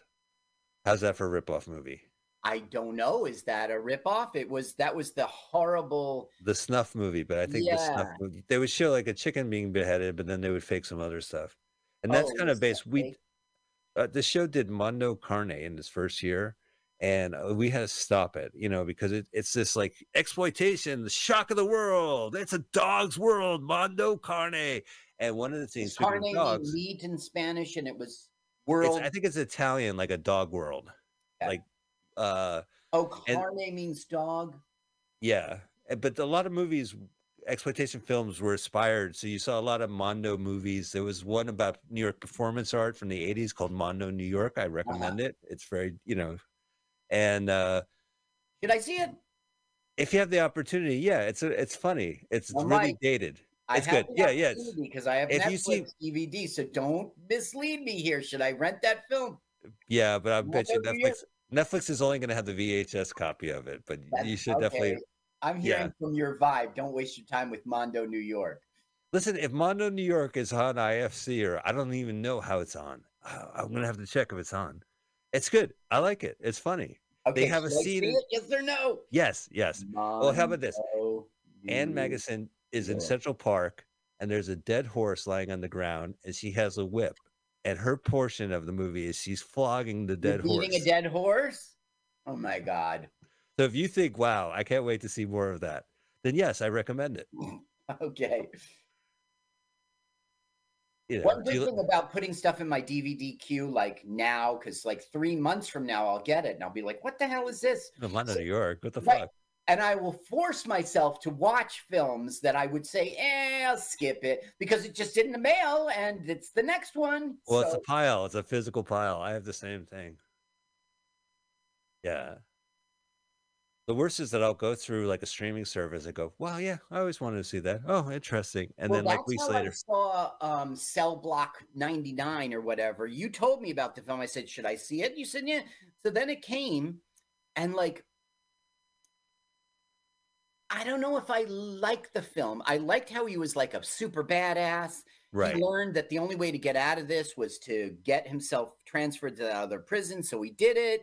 I don't know. When he got shot in the end, it was really cheap because it looked like a doll. You know what I mean? Yeah, but you knew that he knew he was going to die, and he had Yes. to, he the whole thing was that he was going to die at the end. He knew it. So knew it. kind of yeah, yeah. Well, you know that director. his uh, kid and wife, Yeah, he saved his wife. his unborn kid. Vince Vaughn returned and worked with that same director for a movie called Dragging on Concrete or Dragging Knuckles on Concrete. Uh-huh. Him and Mel Gibson play crooked cops, and they tried to pin bullshit on this guy, and this guy kind of upends it. Like he kind of churns and takes down these crooked cops. And if you thought like Cell Block 99 was amusing, uh, you know, it was a walk in the park. If you think Dragging was- knuckles on concrete? Is that what it's called? like dragging on concrete or something stupid like that. I'll look it up. It's another intense movie. Yeah, the director's, you know, it's he has a voice, I guess. Now, look, it's 1974, and you're seeing that kind of computer. In 1982, you know computers had a totally different look. So if Oh, you're watching this film in 82, 80, wait, 83, right, was uh was Deadline Auto Thief. If you're watching this film in 83, don't you feel like you know you're, you know, you see people in bell bottoms, you see Yeah. Well, you see cars. car takes, you see Los Angeles. It looks different. It's it absolutely looks different. This chopper's taken off was new, by the uh no, no, it wasn't. No, it wasn't. I'm This is just amazed how he gets these seconds. shots. Where I mean, where's the- where he places the camera? You know what I mean? Like, and then pastes it together. It's impressive. No, you're right. HB Halicki, right now, we're watching him as a non-famous person, a not, not an actor, not a stuntman, financing with his own money. Remember the toy play? Uh, the Yes, I remember. Oh yeah, the, the BMX bikes. he's showing BMX bikes just for production value because they were there. I- It's impressive what he does. Yeah. And he came from New York, like Sloatsburg, you know what I mean? He came from Dunkirk, New York, all the way out to LA and become became huge with a junkyard and an auto repair shop. He got the contracts with all the local cops. He did he had all the tow truck work. If you needed a tow truck, you were dialing his number. Right. He became a big, big deal and he was a badass. Now, probably in person, he was a very conceited person. He probably did cocaine. I'm sure there's negatives about him, but sitting back from my seat far away, this motherfucker is a badass. Look what he's He's doing right now. He doesn't have a stuntman in there. It's No. him. He's having fun. I know that. I mean, he edited this movie, so he he was able to. um, I mean, Well, there was an editor, but he was over his shoulder the whole way. And Right. we even saw that in the Junkman. So we saw these guys? Yeah, so they're just getting high and drinking, and eventually, like 17 minutes later, uh, a shopping cart will show up in front of them, and they'll be like, "Look out!" And then in the second movie, there's other three kids in a car getting high or whatever, and they get hit. Yeah, Mexican, right? Mexican rose. The car says painted. Right. He's just doing it. He was just doing stereotypes to make the audience laugh. Right, driving. Right. But but it's like okay, in our woke times that would be fucked up, but it wasn't our woke times, was it? And people at the theater did get a chuckle out of that. You know what I mean? Like he knew what he was doing. But I feel like you know, there's not really people in this movie. There's no real moment where people are just hanging out. So no, there I'll, is I'll so take it. yes. Yeah, No. so I'll take it. Like right here. She goes, Oh, it's finally over. And the Oh, yeah, it's been 45 flirting. minutes. So the movie is now over because the chase is over. Wait a minute. Wait a minute. Maybe the chase isn't over. And you had we had watched it, and you had shown me that at the end of the end, end of the forty five minutes, he he sees a brand new version of the car, and he just, Right, just gets out of the track. coincidentally. Yeah. And He it's only pull- 40 minutes. Don't oversell it. Oh, is that forty five? That'd be crazy. That would be great. That's too much. And then the Junkman last week had like a thirty minute chase. Is he going to add that chase to this movie too, or no? No, no, that was in the middle of the film, and people were trying to kill the director, so it doesn't fit. You mentioned the scene where he he got himself a limp, uh, where he injured Yeah. himself. We'll we watched in the beginning. So yeah, like he used the footage, he slowed it down, he did every kind of effect he could of. Angle. And then he brought up he showed that scene again in the second movie, or at least in the trailer of the second movie, he had that scene. It was in it. It was in it. It was in it. and now he's now he's just showing whole cloth the- and it, once again the scene of his accident. and we'll see that scene again, and it'll be in slow motion and all the angles, the whole thing. It's like special effects in a 70s porn movie. Let's let's freeze frame and like have it go woo ah. So there was a real accident in this seg sequence in which a cop car did not unintentionally rolls over. We might have it might have already passed, but I think it's coming up. This is all intentional. Yeah. Bam! Bam. Oh, my Oh, eyeball. Bloody head. So he got away. Woohoo. Yeah, but the bad news is there's nothing but uh, religious shows on the radio. Now the, uh, music? the cops who have been with them from the start of the chase, they started it. They're back on it. The turn it on. She goes, "Are you still in pursuit?" We missed it. She goes, "Are you still in pursuit?" And he goes, "Well, what do you think? We went and got coffee. Yes, we're still in pursuit." Is it just the original movie until the end, or Well- no? They got they got to tie in. They got to tie in the Well, new well, stuff. well, yes, it'll get tied in. Do you remember at the car wash they arrested the owner of the car wash mistake? Yeah, so Hoyt will show up going, "That's not our guy." Our guy walked up. Yeah, right. Look, according to this movie, so strange. Okay, so let's talk Quentin Tarantino for a quick second. He said in Oh. the '90s when uh, From Dust to Dawn came out that he likes to make two types of movie. One about like Reservoir Dog uh, criminals, and one about the movies that those criminals would like to see. So there's a reality world and a fantasy world. Right. And actually, in uh, the movie we saw, uh, Death Proof, Death he Proof, has yeah. characters. The the sheriff that shows up with his family gets killed in From Dusk to Dawn. So Right. that character was in. So in a way, I feel like Death Proof is a kind of a fake. That film made all sorts of inside jokes and callback references. It was Quentin Tarantino's own jukebox. Right. in the I mean, it was it- you were in a Quentin Tarantino world. It's like in um, being John Malkovich when John Malkovich goes into his own head. Yes. That's what it was watching. this That's a really good Tarantino dis- film. point of it. That's a really good point. DJ Jungle Jenny or whatever it was. like, Julia. yeah, it, it- he just Right. He, his own world. Look right. Because he had a. That's real. Do you see how he hit the the Yeah. that was real. He really got hurt. He was passed out, knocked out. And when he woke up, he goes, Did we get coverage? That's what a badass this guy was. Did you get the shot? So crazy. Yup. Oh, and then later he he just said, "Okay, let's shoot." Yeah, he recovered and then they he just yeah, they just kept going. I remember watching the behind the scenes for Re- Reindeer Games, this old Ben Affleck Oh, movie. Yeah. And there's a scene where Ben Affleck falls through, breaks through an ice, and he falls in the water, and he gets out of the ice and he fights. And Yeah. behind the scenes, they had a hot tub next to the ice to immediately get the actor into the hot tub, or he would die. There's no way you can in real life get out and fucking run and, and get you Uh-huh, know uh-huh. continue. You would have to go into a hot tub and make sure that you're physically okay for the Wow, rest you of know that even seems like it would be a you have the extreme of one and then the extreme of the other. That seems like unhealthy, like dangerous. Maybe, yeah, it might be, but I, I do know that they had to get him heated immediately after that. Watch, So- you see the cables where they pull over the garbage. Yeah. Two hundred dollars at auction. Right, the garbage truck says like HB on it, Blight. Why would you name your kid Blight? what? His middle name is Blight, B L I G H T. I don't know. His father, you know, what I mean, 1919, started- yeah. Right. That's when they started the shop. I mean, it was an old school, different time.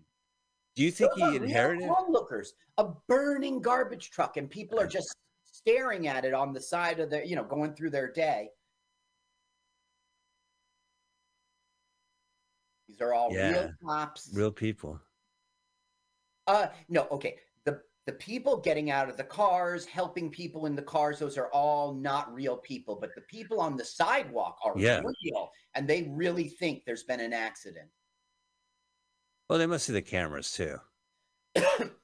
Well, yes, but there's all these stories about people getting mad at the cops saying, "Help! Help this person! They're injured."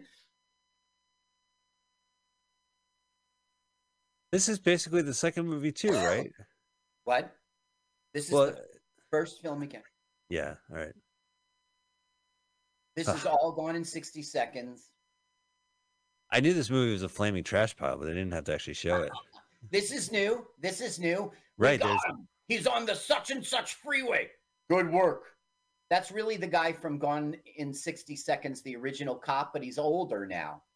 Oh, that's so crazy. You know, so Death Proof, I felt like, whoa, this whole theory of having a real life and fantasy movies, it collu- it colluded. Like it, you're absolutely right. It's his own universe. It's its own Right. Yeah, absolutely. But this movie does that too because the second movie is about the director who made Gone with 60 Seconds. Yes. And he meets with Hoyt and, and everybody. And now this movie is like saying Gone Okay, 60 watch, Seconds actually uh, happened. Yeah, wait, here comes the shopping on, cart. Whoa, that just happened. Yeah, so go ahead. So Ta- Tarantino, you're in his own world, and right but so but so the first movie was real life the second movie says no it was a movie and the here's the adventures real life adventures of the director of that movie and here's the cops that help the deal with him and this movie says the cops and the events of the first movie are real life right.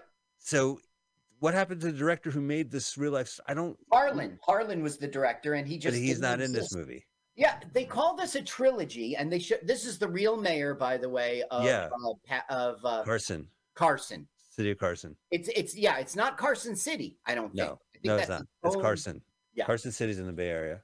And Carson was um, established like in 1948. It was really late. You know how LA is all desert. Not Right. anymore, but talk about urban sprawl. And there was no water. There was no water to make this urban sprawl. They just had the money, so they did it.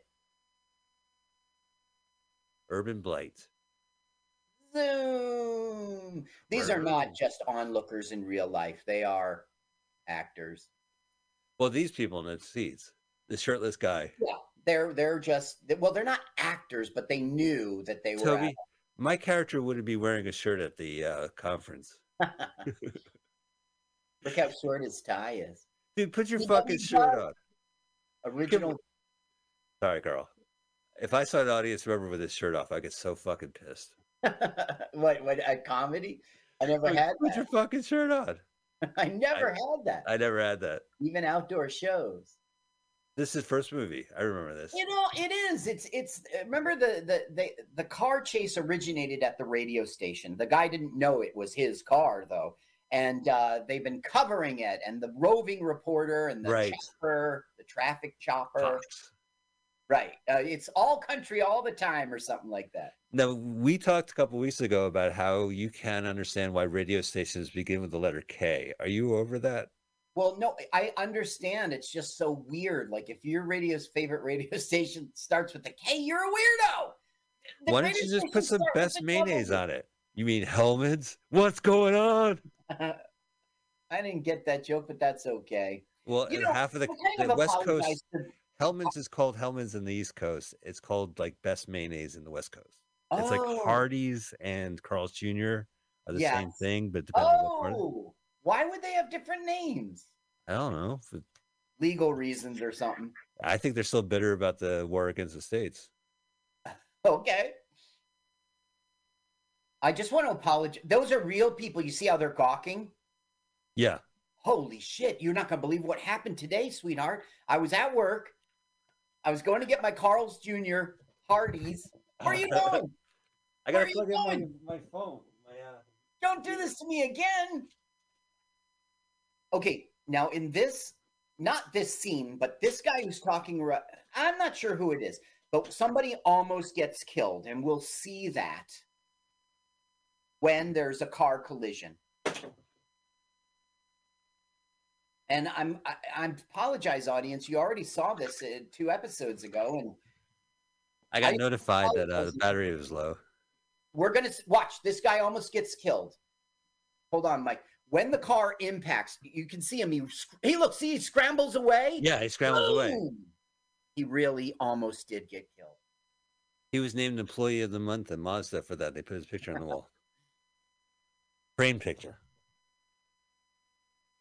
So, uh, once again, I'm apologizing to the audience because we thought we were watching a trilogy. We've already talked about this scene. we thought we were watching the third uh you know episode in the trilogy. And we really thought that when the film started because it was all new footage. Then i started going what the hell? You know before i do the research i watch the film first. That way my first vi- viewing of the film is as an audience member with no information. Because Right. then when you learn stuff you go oh and it all ties together. But it doesn't have, I mean, he shows this whole scene, this whole 45 minute chase. We are watching Gone in 60 Yeah. seconds right now. Yes, we are. That's Bro- Brogan Cattle. I Maybe I'm saying it wrong. That's the dealership where they had the oil slick and he had a bunch of his own Cadillacs up front. It slid in and wrecked up the. This turn the turn the sound on. Okay. That that's. I love how she falls apart. I can't believe her eyes.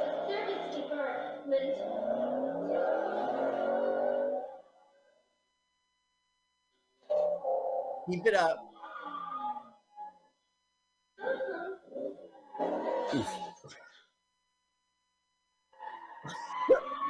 We should win the Oscar, man. That was acting. That was great. That was great. So much drama. Ghostbusters. Yeah. Someone called the Ghostbusters and they were on the phone. What we already called the cops. Who are we gonna call? This is too hot to handle, but too cold to hold. We better call the Ghostbusters to get him on the phone. Okay, we just saw uh, Hoyt again as the LAPD theft department. I mean, he'll- show up every now and again, especially because we're getting towards the end of the chase, and they'll have caught the wrong guy. This is where the oil slick was, and this is where he had to buy a bunch of. I mind you turn, turn up the sound last time for her too, because she calls the owner and goes, "It's a mess here, boss. I just don't know what to say." This is Joaquin. This is Richard Nixon. I don't know how to tell you this, but this whole place is a mess.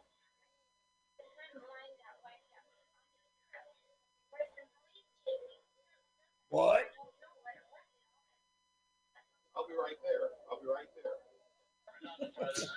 what a businessman, right? He keeps Right. his cool.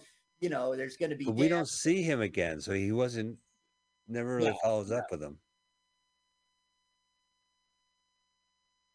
Oh my god, Carl, have we watched a rip-off movie where it's just like it's the same fucking thing? I'm embarrassed in front of uh, Mutiny Radio listeners. This is Yeah, we're ripping you off. watch again. A, you know, it's almost a rerun here. It's a vicious cycle, man, because we watch bad movies. This is a bad movie, but We it's got burned. unwatchable. We have to watch it. Uh, by the way, in transparency, I did not watch this film four times. I mean, I didn't. You've seen to. it.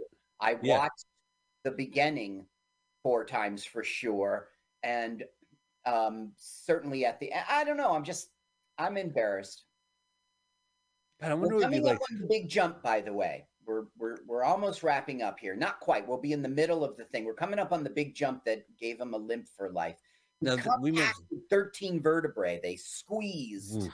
his back spine. Well, because one of the things they do is they show people after the aftermath of the of these stunts, and it, it kind of grounds it a little bit. You don't see that in Hobbs and Shaw, say. Right. Where, you uh, see it in yeah. uh, uh, the Fast and the Furious films. Yeah, you won't see this. We're seeing repercussion. Yeah, and I appreciate that. Uh, The pants, I don't, not much. And it is kind of ironic that it's going to be right before he really hurts himself. I suppose that's ironic, but it's one of the reasons why this guy is a badass. He was absolutely willing to do. There was nothing bullshit about. I mean, it might have been bullshit about him, but when it came to, I mean, if you were in a bar fight, there's there's tough talkers, and then there's guys who are going to swing. Right. Toby would be swinging.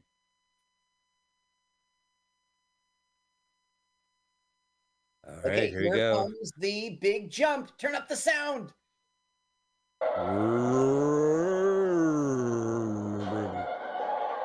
Say it again, second time. Yeah, we freeze framed and put the two together. Yeah. Now watch his vertebrae right here. Oh, Carl. Ouch! It just happened in real life. He just got. All right. Here he comes again. He's gonna get. Now from this angle, it really looks like it hurt. Watch. Oof.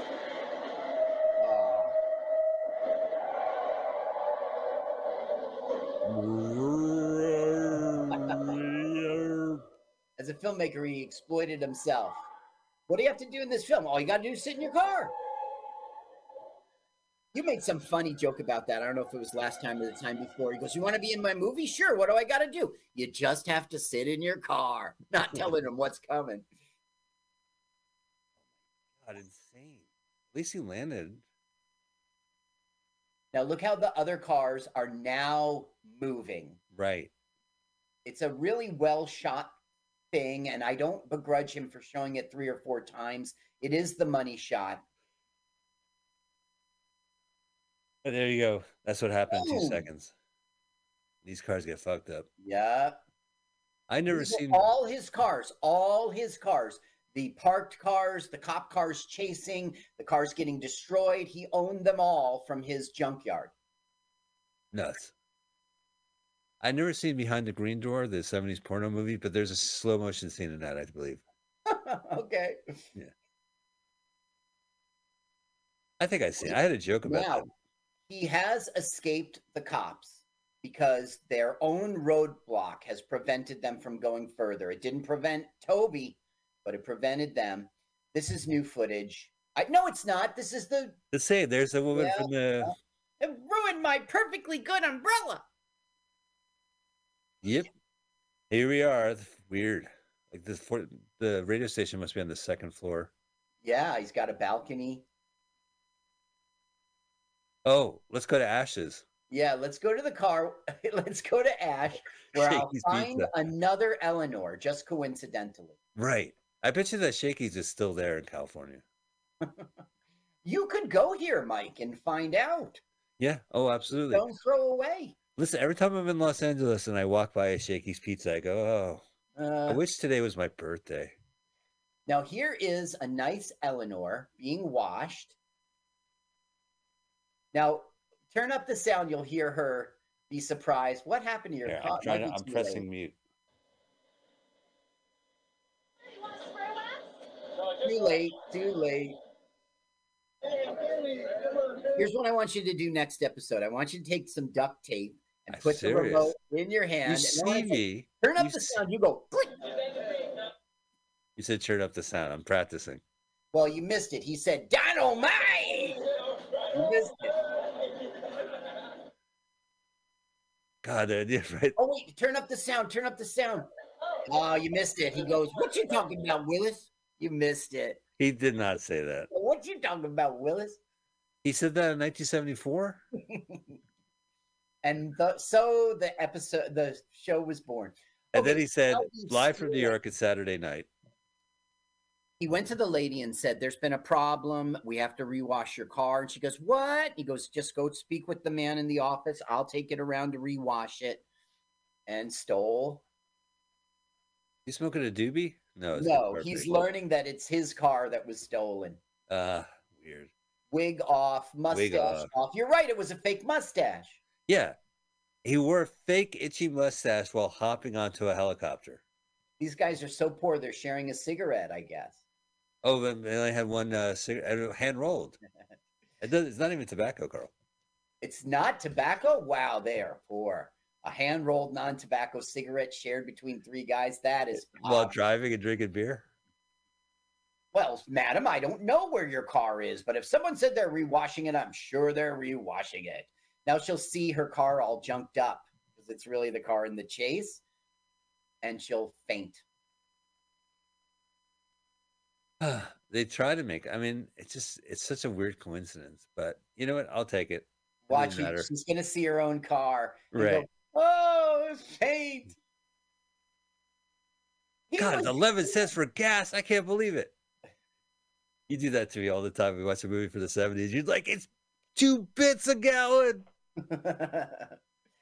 oh yeah, the prices of stuff you get Yeah. crazy. They'll have like a there's a thrifty, and they'll probably be like gallon of milk. I penny. watched um uh what was the famous Bruce Willis film in which they were Die Hard. yeah, I Die watched Hard. Die Hard. It was 97 cents a gallon. in '86. I don't know. Yeah. They canned up to the tower. You saw the gas price, and I was like, whoa! Also, cigarette prices too are fun to see. Listen, if I had a time machine, I would waste it. I would just fill up. just go back in time, fill up, go forward in time. You come back, everyone has three arms. Carl, you did it again. Stop doing that. Stop going back in time to get cheap gas. This was well done too. He gets away from the cop, and then it's like, wait a minute, and he thinks he's getting busted. And I don't know. It was well done, but it was already done and gone in 60 seconds, so I don't feel like telling the audience. Luckily, we're almost done with this film. Now, this is all new footage. This is Axton Oh, showing up at God. the car wash, going, "That's the wrong guy." Unbelievable. What a weird movie. Yeah. Look at his 82 st- hairstyle. 83. There has been movies that revisit their the original footage of their first movie. Back to the Future 2, Michael J. Fox walks through the the climactic scene and the climax of the sequel. He walks through- they they insert him in the the, climax of the first movie. Is it a ripoff in your opinion? No, absolutely not. It was really clever. It Yeah. was it was a clever th- and one half it is a ripoff because the sequel just has the same set scenes, but now Mhm. it's in the future. He's being chased, you know. So on one hand, I knew that scene was going to come, but the fact that they cynically used the original scene itself, I- Yeah. I, thought that was really commendable, and I thought all that Who Framed Roger Rabbit shit really showed the director was able to do that in '88. So this is the same as before. Bye, Billy. Yeah, and they're like, oh, I know we shared a movie together, but do I know you? so Axton now said that's not our guy, and it's pretty much the film's going to end. It's it's pretty much The first movie ends with them getting away with it. yes. And This this movie it ends with him getting away with it and Hoyt saying Yeah. they got away with it. Yes. That's the difference. Look, see the, The fire. car's on fire. Yeah, yeah, you're right. Wait, wait a minute. This is a typo. It's a typo. How can you end the movie? I know the original movie. produced, and again by H.B. Halicki. Again. These guys get a lot of screen time Yeah. during the end credits. They made it to the end of the movie. And I don't think that this footage was in Gone in 60 Seconds. So we're getting something fresh if it's not new. Well, I remember that his wife uh re-released the movie with uh new credit end credits. Yep. Well, Gone in 60 Seconds, she did. Yeah. So this footage wasn't in it. No, this footage was not in it. It was put back in the day by H.B. Halicki in.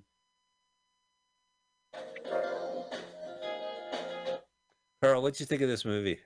I think that I learned that I should rent Mondo, New York, and I might regret it when I learn. Uh, okay, what I think of this movie is it isn't even clever. It was a ripoff.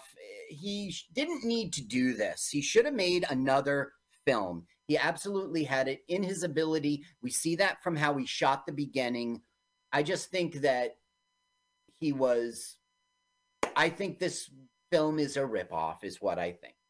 It is a ripoff. It's it's interesting in theory. Like if I read about it in a book, I go, "Wow, he took the first movie because the second movie it was about the characters making the first movie. Yes, So the right. first movie was fiction, and in the second movie we meet these sheriffs and these new characters. Yes. And then the third movie, these new characters are actually part of the first story, Right. which Never is no mind longer the second fiction. movie. Yeah. This is a different universe in which we're having a new movie. Playgirl magazine gets thanked. I think uh, I like the second movie a lot. I like the end credits. of The second movie really Yeah. stayed with me. The first movie is good. This guy, obviously, he's a weirdo, and this is just a weirdo thing he did, and God bless him for it. Look, HB Halicki International released it. HB, I don't know. I like it, but I I would recommend you know, and there you go. In memory of Toby. Uh, Toby, you were clearly missed by your loved ones, friends, and family. R.I.P. Toby. He's clearly missed. I, I don't know. I thought the guy's kind of cool. Uh, I, I'm The guy as a person is very cool. He was a badass. He knew what he wanted and made it happen. You know, he was everybody's friend in the community. He was the coolest guy. Uh, this particular movie, though, I would recommend this movie if you have seen Gone with 60 Seconds and The Junk Man, which we did in the last three weeks. Uh, but if this should not be your intro to it, Yeah, this shouldn't be the. Well, if this is your intro to Toby, you, he might get away with it because you didn't yeah, see the other because you never seen that the car chase scene. Gone in Uh, 60 Seconds is the good film. It's Yeah. really a good film. I like the Junk Man too. You know, I had some stuff I hear you. I hear you. Yeah. Oh, all right. Well, that has been our whirlwind tour. The late HB Toby Halicki. Rest in peace. Rest in power. We love you. We love your film. What a crazy ride. Glad that it's on YouTube. What a kismet. Carl, we're getting away from all this shit. Thank you. We're no not car crashes in next week's seconds too. movie. Thank What's you. it? Yeah. So uh I wonder if these credits like I remember a couple weeks ago we sat through this credits. Yeah. I wonder if there's anything new to this third movie that'll be interesting. Uh, I must be honest with you. I never watched the end credit. I really felt ripped off by this movie when I was researching it. I started to watch it and I was like, wait a minute, you know, and it really felt like a ripoff. So I did not watch these. I had to watch the end. Right. But, But you know, we discovered this movie through YouTube. Literally, we watched the first movie and then popped the sequel, The Junkman, and we said, "Oh, Yeah. well, that's what we'll watch next it's week." more and of at the, the end, same. Yeah. yeah, this one popped up. So we were kind of hoping for like a different film, like Junkman was, Yeah. even though it was connected to the first film in its own weird way. Had I known better, I would have skipped this one. No, I would have made. I would have said we have to watch it. It's a rip-off bad movie. that sounds like it's a you. bad movie rip-off. saw all the munchies. Thank you for nothing. And now we've seen all the Gone in 60 Seconds. Thank you for nothing. Although we should see the sequel. I don't know if I want to see the sequel if he passed away. No, I do. I want to see it. So you, it will color your watching of it, knowing that the guy we're watching is not long for this earth, maybe months away, maybe Right. weeks away. I still watch the Game of Death, the Bruce Lee movie where he passed away in it. Mm-hmm. Well, I'll do it if you want, but the thing is, it's so short. We really should give the audience a little more. Uh, If we do a live show of one of those hour blocks, we should. oh, that like we did, and that's why you brought up the comedy festival. Okay. Right, because we had to do our show in one hour to to, to comply with the, the festival. So I guess we, credits are going to end now. yeah, we're at. I see a website page. Okay, well, next week's movie stars Jodie Foster and John Lithgow. It is called Memor- Mesmerized, and it's Thank from you, the Michael. yeah. So we're getting away from car crash culture. We're going to watch a Hollywood movie. we're gonna watch a Hollywood train wreck called Mem- Mesmerized. M E S M E R. M E You tell, M you E tell R. me. That's it. M E S M E R I Z E D. M E S. Okay, I see Umbrella Entertainment. S. Okay, here's it. I see Mexican radio, wall voodoo. Okay, here we go. Ah, interesting. Umbrella Entertainment. I got it. Okay, hang a sec. Let me go ahead and cue What does he say? Radio. Mexican. That was a good song. Yeah. Eating barbecued iguana. In here in Tijuana. You know, I actually have a Tumblr site called like World Party or something. Oh, oh 80s Tourist. It was all the white bands that had songs about other countries like Uh-huh. Africa and Mexican radio and China, China. Interesting. And it was just like, it was Pop Goes the World. I used as a theme song for Men Without Hats. But all these bands that like, oh, another country's a metaphor, you know. All right. Anyway, so that's my Tumblr site. Okay, so we have Umbrella Entertainment, the channel. We are uh, have paused the move. We hit the link, we hit pause, we moved the timer to zero zero zero. Carl, are you ready? Let's I do am. the countdown. Here's the mic countdown, uh, the non-comedian countdown, uh, non-celebrity, non-comedian countdown. Three, two, one, go. you have great writing credits. I just filmed 30 minutes, and a lot of those jokes were yours, in- including the old refrigerator. Don't you? And uh, when I when I read comics, I don't read the thought bubbles. That was you too, That's my joke. Why are you telling my jokes? because I love you. Yeah, I love you too, but I'm trying to watch the trailer. To... Sorry, my mistake. Whatever. Ah, Ow! ow. Oh, it's a period pieces. There's no cars in this. It's based on a true story in which a woman poisoned her husband and was acquitted. All she found was to. That's the dad. Yikes. Until a man of God Ooh, baby to measure coffin. her prey, Ew. Unleashing dark, mysterious powers. A secret that would change her life. But he's acting. He's acting. He's John fucking Lithgow. He looks older in this movie than he does now. That's true. That's interesting.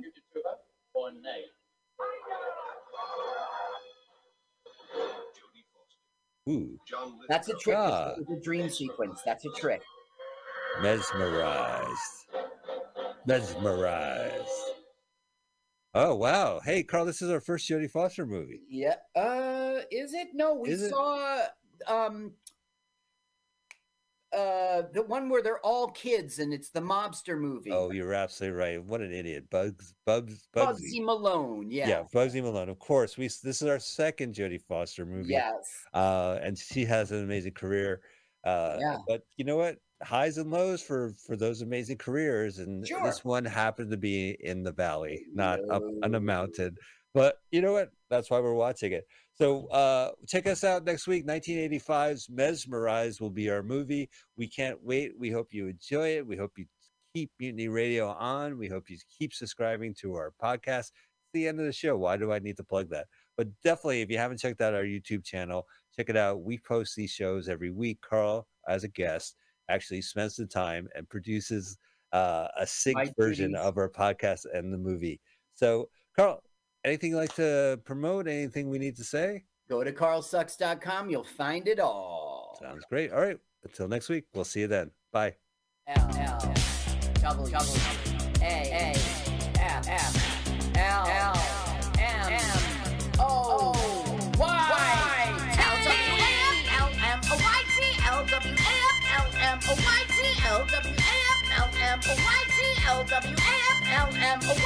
Let's watch a full-length movie on YouTube with Mike Spiegelman. Let's watch a full-length movie on YouTube with Mike Spiegelman.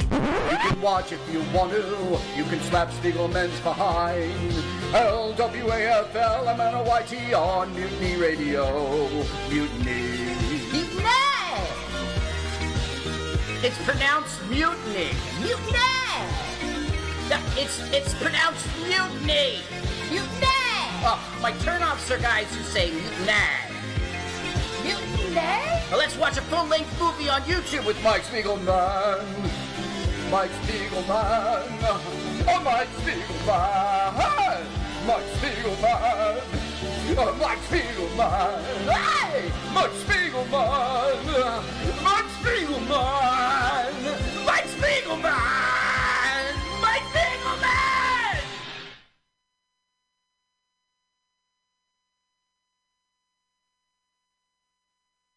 There's more than two peoples paying attention to your jokes, and they ain't even gonna be jerks about it. Daryl, are you serious? I can get people to listen to my jokes? And they'll even say nice things, dude, before they tell you how to get improvements. No way. What is this dag nabbit thing called? It's Joke Workshop. Joke Workshop? Yep, every Monday, 6 to 8 p.m. on the Mutant Radius. So you're saying I could tell my jokes every Monday from 6 to 8? That's what I'm saying. It's the Joke Workshop Mondays, 6 to 8 p.m.s at the Mutant Radius. Yahoo!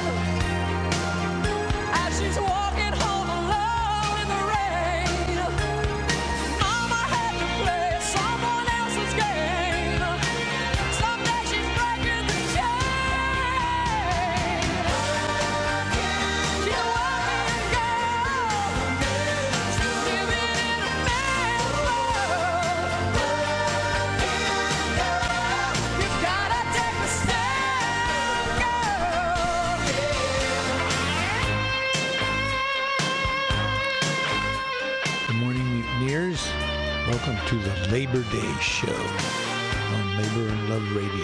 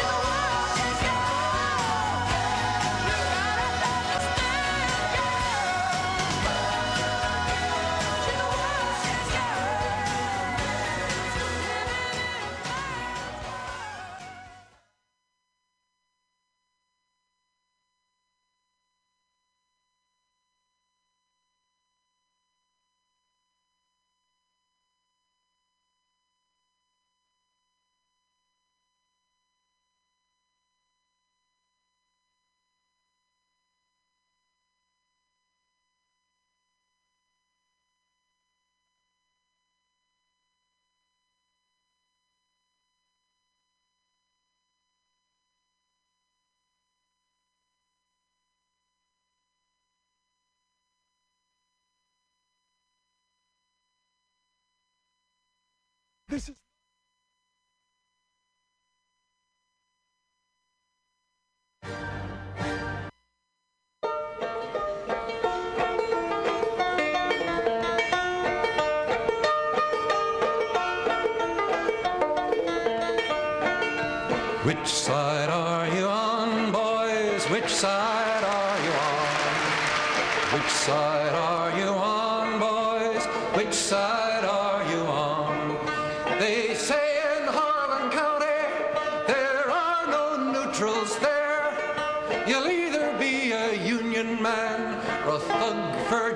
J.H.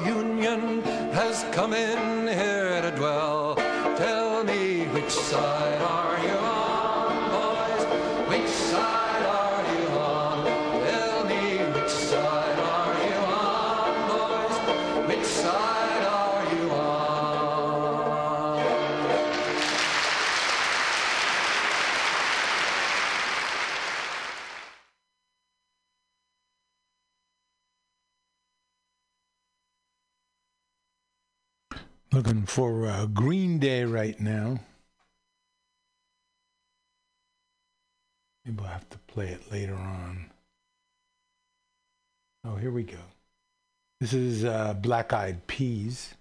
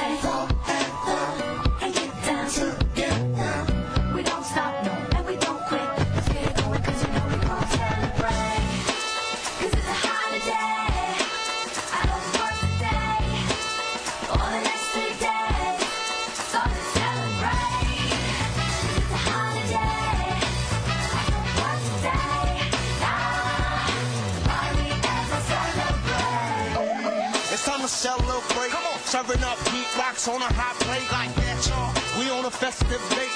Make it go ape and raise your heart rate.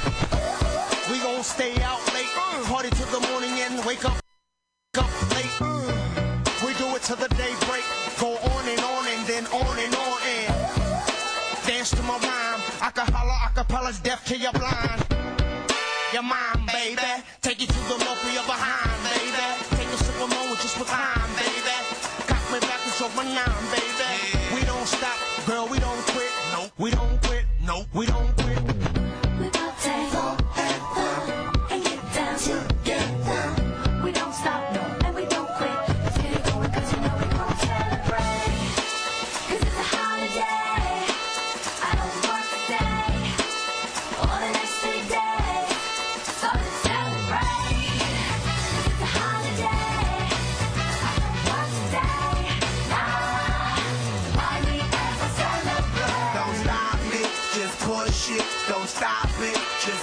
It. Move your body and push it. Get naughty and push it. We gon' party and push it. We gon' party and push it. Move your body and push it. Get naughty and push it. 'Cause it's a holiday. Party as I celebrate. It's time to get wasted and scope the whole place for girls with cute faces. Cause I see some fly mamas, so pack your pajamas, but don't bring the drama. But you could bring your melody. I'll plug in my mic and sing my harmony. For how many times we gonna hit it? How many times we gonna split it? How many times you gonna get it? Or else you are gonna wanna come sober. You're gonna have to wanna.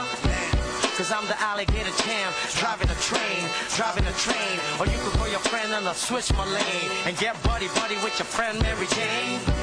She really blows my brain. She really blows my brain.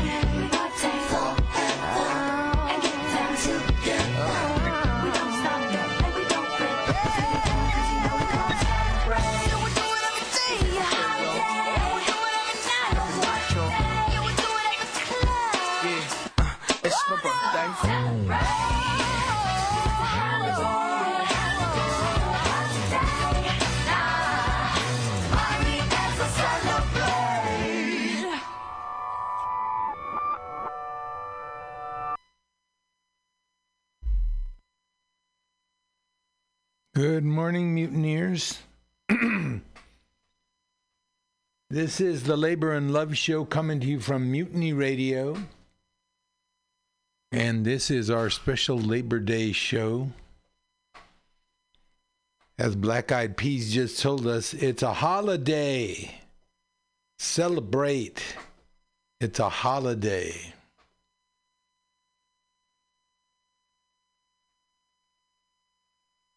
Black Eyed Peas.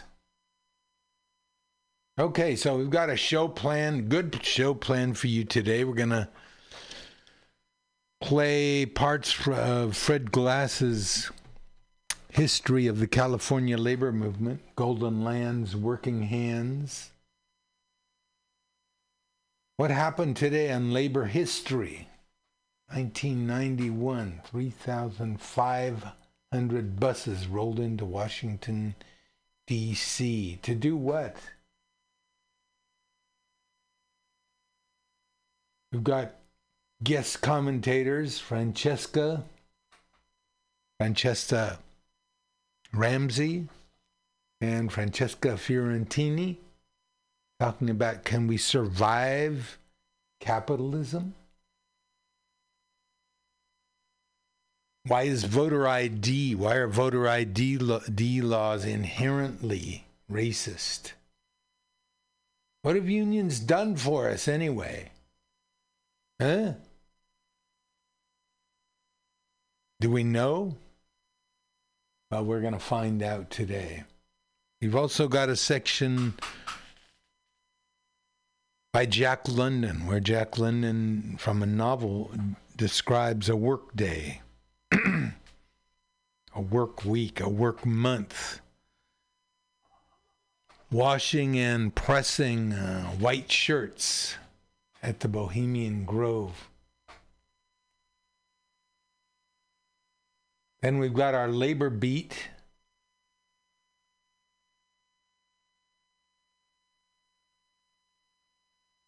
Twenty thousand workers are on strike at AT and T.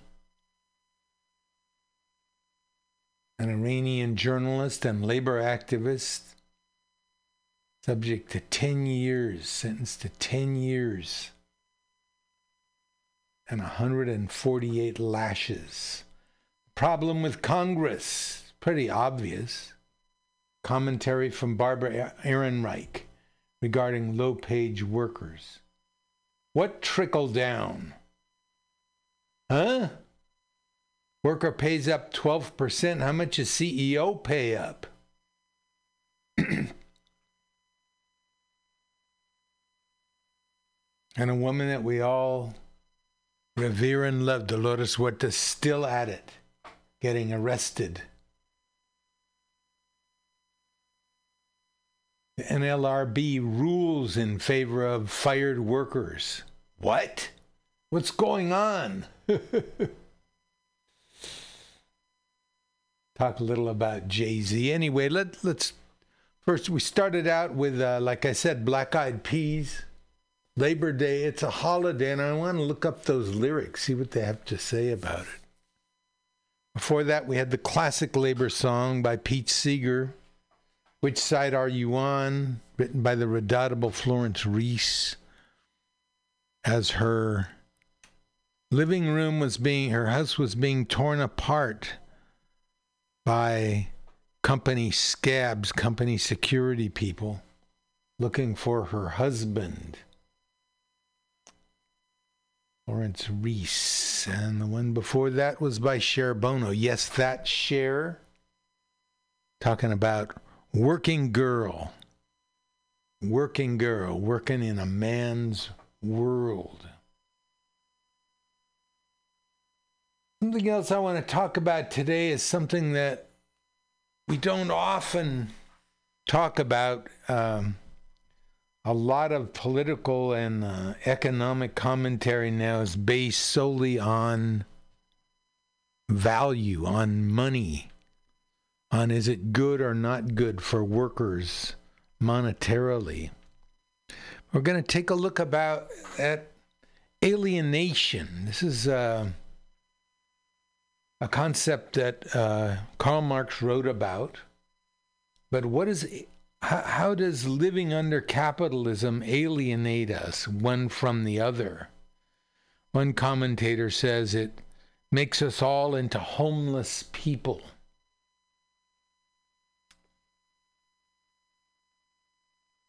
Makes us all feel like we're homeless.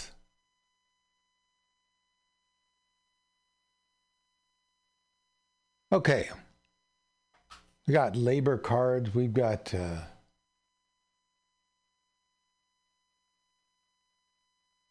let's start out with a little labor history.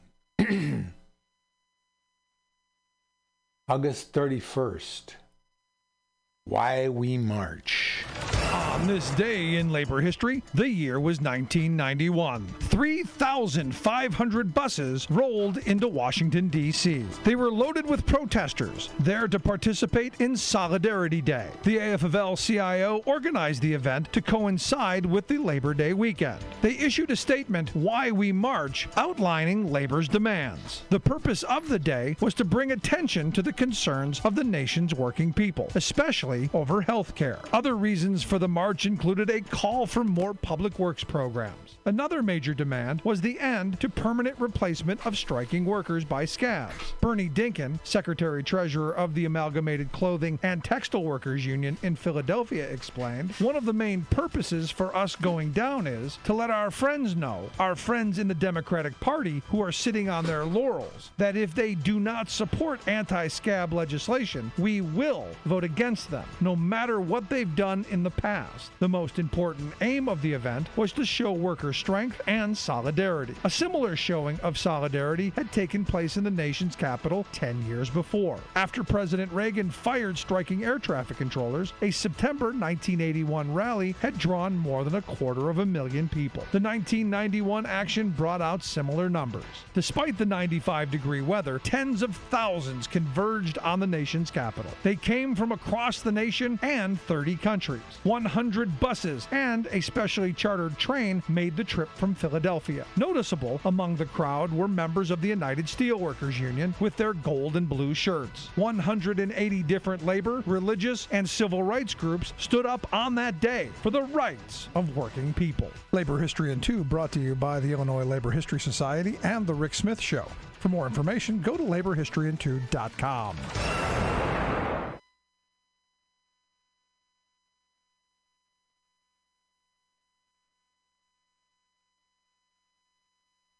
I'm Rick Smith, and this is Labor History in Two. On this day in labor history, the year was 1996. That was the day the workers at the Lusty Lady Strip Club in San Francisco made their final push to make their case for the right to join a union. They made history by winning the union vote 57 to 15. SEIU Local 790 led the historic campaign. What started the union drive was the windows at the private booths where the ladies performed. The windows had one way glass. That meant patrons could look in, but performers could not see out. They worried that the men could videotape them or take photographs without their permission. When management refused to change the windows, the women started talking union. Soon, other workplace issues arose as the women furthered their union discussion. One woman recalled, We started to discuss other problems at work, like being forced to come in when you were sick. She went on, Our first thought was to organize a petition, but we were really concerned about individual dancers being scapegoated and fired because that happened on a regular basis. Another participant in the union drew on her personal background as a reason for getting involved. She noted, I had been raised to support union efforts and the workers' cause. I hadn't ever worked at a place where there was any sort of struggle to be a part of. The women ran a successful campaign to unionize. Despite winning the vote, management dragged its feet in negotiating their first contract.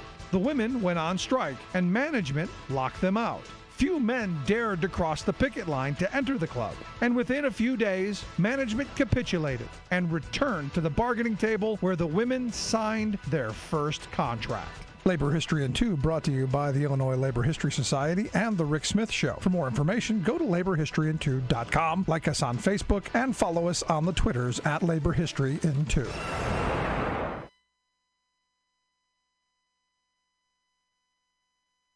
I'm Rick Smith, and this is Labor History in Two. On this day in labor history, the year was 1921.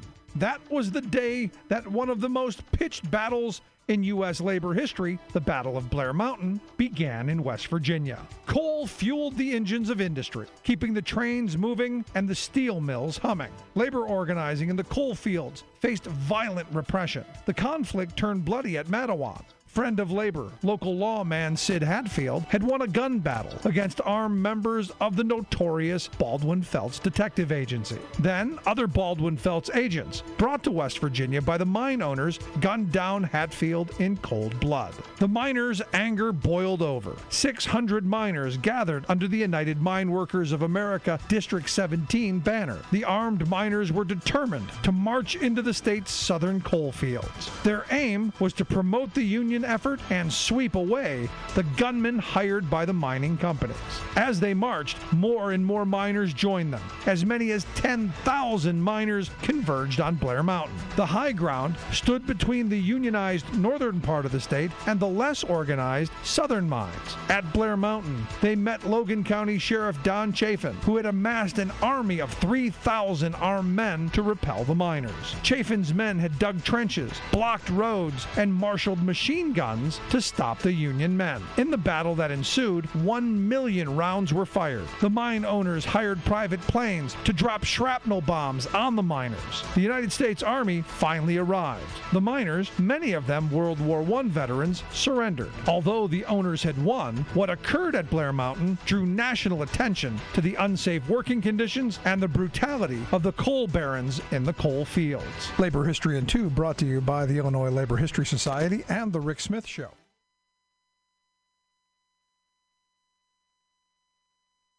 labor history there in two minutes, and it seems like uh, the end of August is a, as the rest of the whole calendar is uh, labor history time. Uh, we had a varied uh, calendar there of uh, labor history exhibits from strippers at the Lusty Lady to pitched battles at Blair Mountain to the 1991 demo that drew quarter of a million people to Washington, D.C.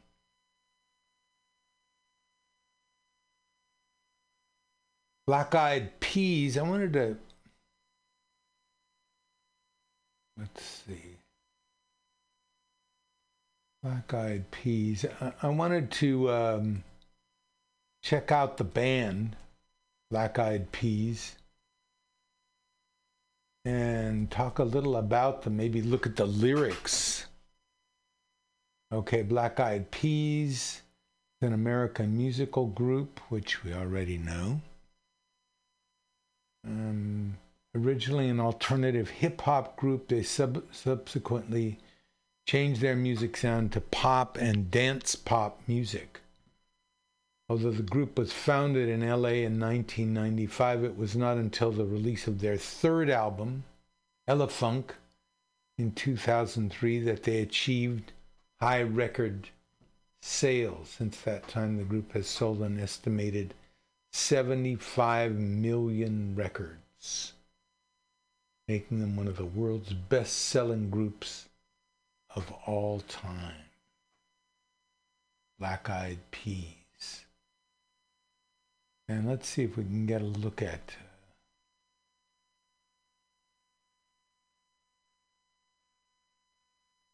lyrics. Um, the Battle of Blair Mountain, one million rounds of ammunition.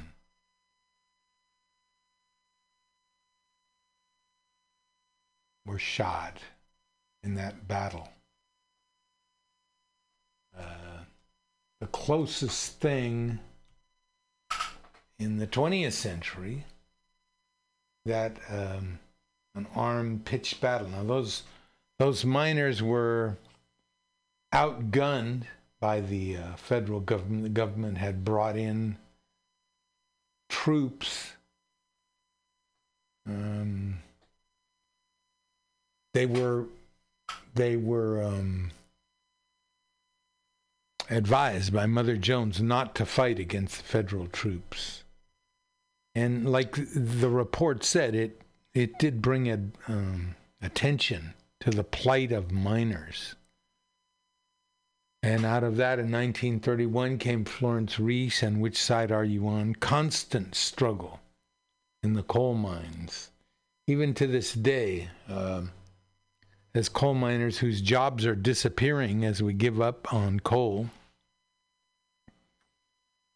concerned with their futures, what's going to happen to them, what happens to a 55 year old coal miner whose job is over. I mean, how's he going to get a job?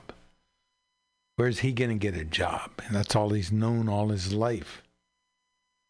Mr. Trump made a big show about saving coal